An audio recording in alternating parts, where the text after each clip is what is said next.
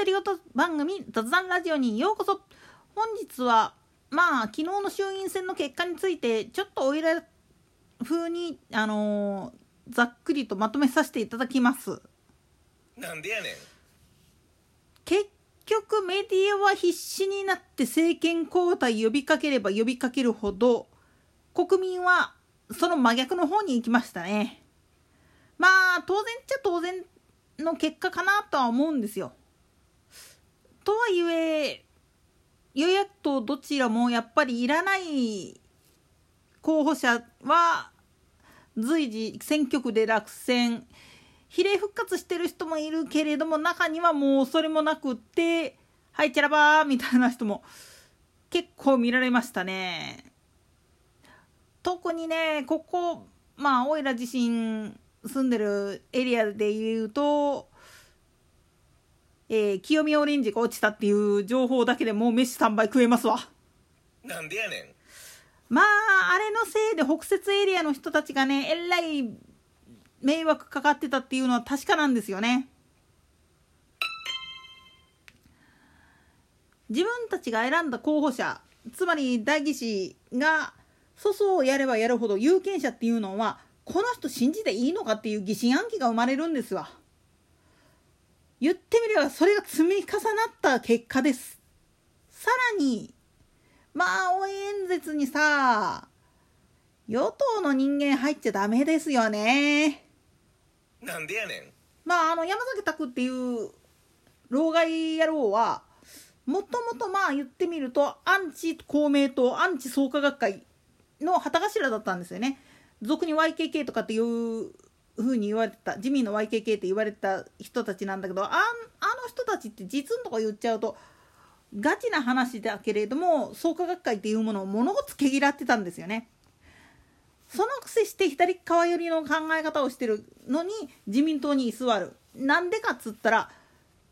議席欲しいから自分がその肩書きを持っていれば選挙に勝てるっていううぬぼれた連中なんですよね。まあそいつが応援したっていう時点であ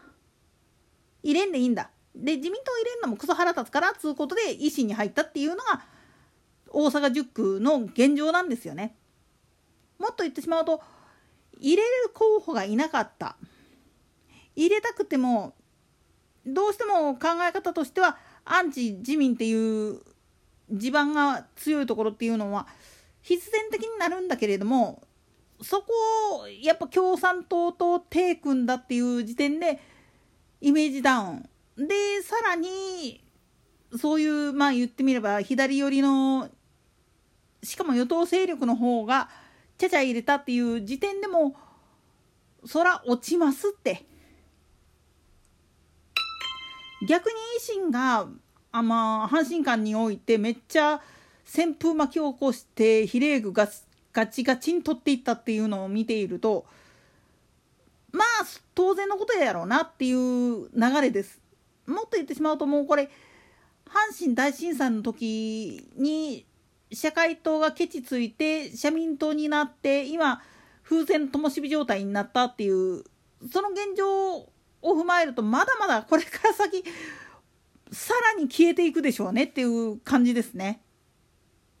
なんでやねん。被災地の支持者っていうのは見てます。さっきも言ったように自分の候補者自分たちが選んだ候補者が代議士となって国政で仕事してくれてるんならいいけれどもその自分たちのためにやってくれてる仕事をすっぽかして全くまあ言ってみれば庶民の生活と関係ないような疑惑まあ不正をやっちゃいけないっていう意味では正しいんだけれどもそれと国民生活が直結してますかっていうふうに言われた時に果たしてそれを追求し続けることが国政のお仕事ですかっていう話になるんです。だから選挙区で落とされてるやつっていうのが出てくるわけなんですよね。まあ比例なんかは衆院選は比例重複ができるからっていうことで重複候補になっといてしかも名簿のトップとかに？っていう形でやっててそののぼれでまあ言ってみるとゾンビ復活したっていう人もいらっしゃるのは確かです。でも基本重複で出てる人っていうのはある意味卑怯な人っていうか何が何でも政治家でありたいって思うがためにまあ言ってみればルールを悪用してる人っていうふうに言わざるを得ないんですよね。以前にもちょっと解説したかと思うんだけれども公明党の議員さんっていうのは候補者っていうのは衆院選においても参院選と同じように比例区と小選挙区は別物扱いです。だから重複立候補してないんですよね。だから12年前の悪夢の3年間の時なんかはほぼ全滅したんですよね選挙区。比例区はかろうじて残ったんだけど選挙区の方で全滅したがために結構悔しい思いしてるんですよね。でもそれでみんな分かったんですよ。公明党っていうのは嘘偽りなく候補者は候補小選挙区候補者は小選挙区候補者として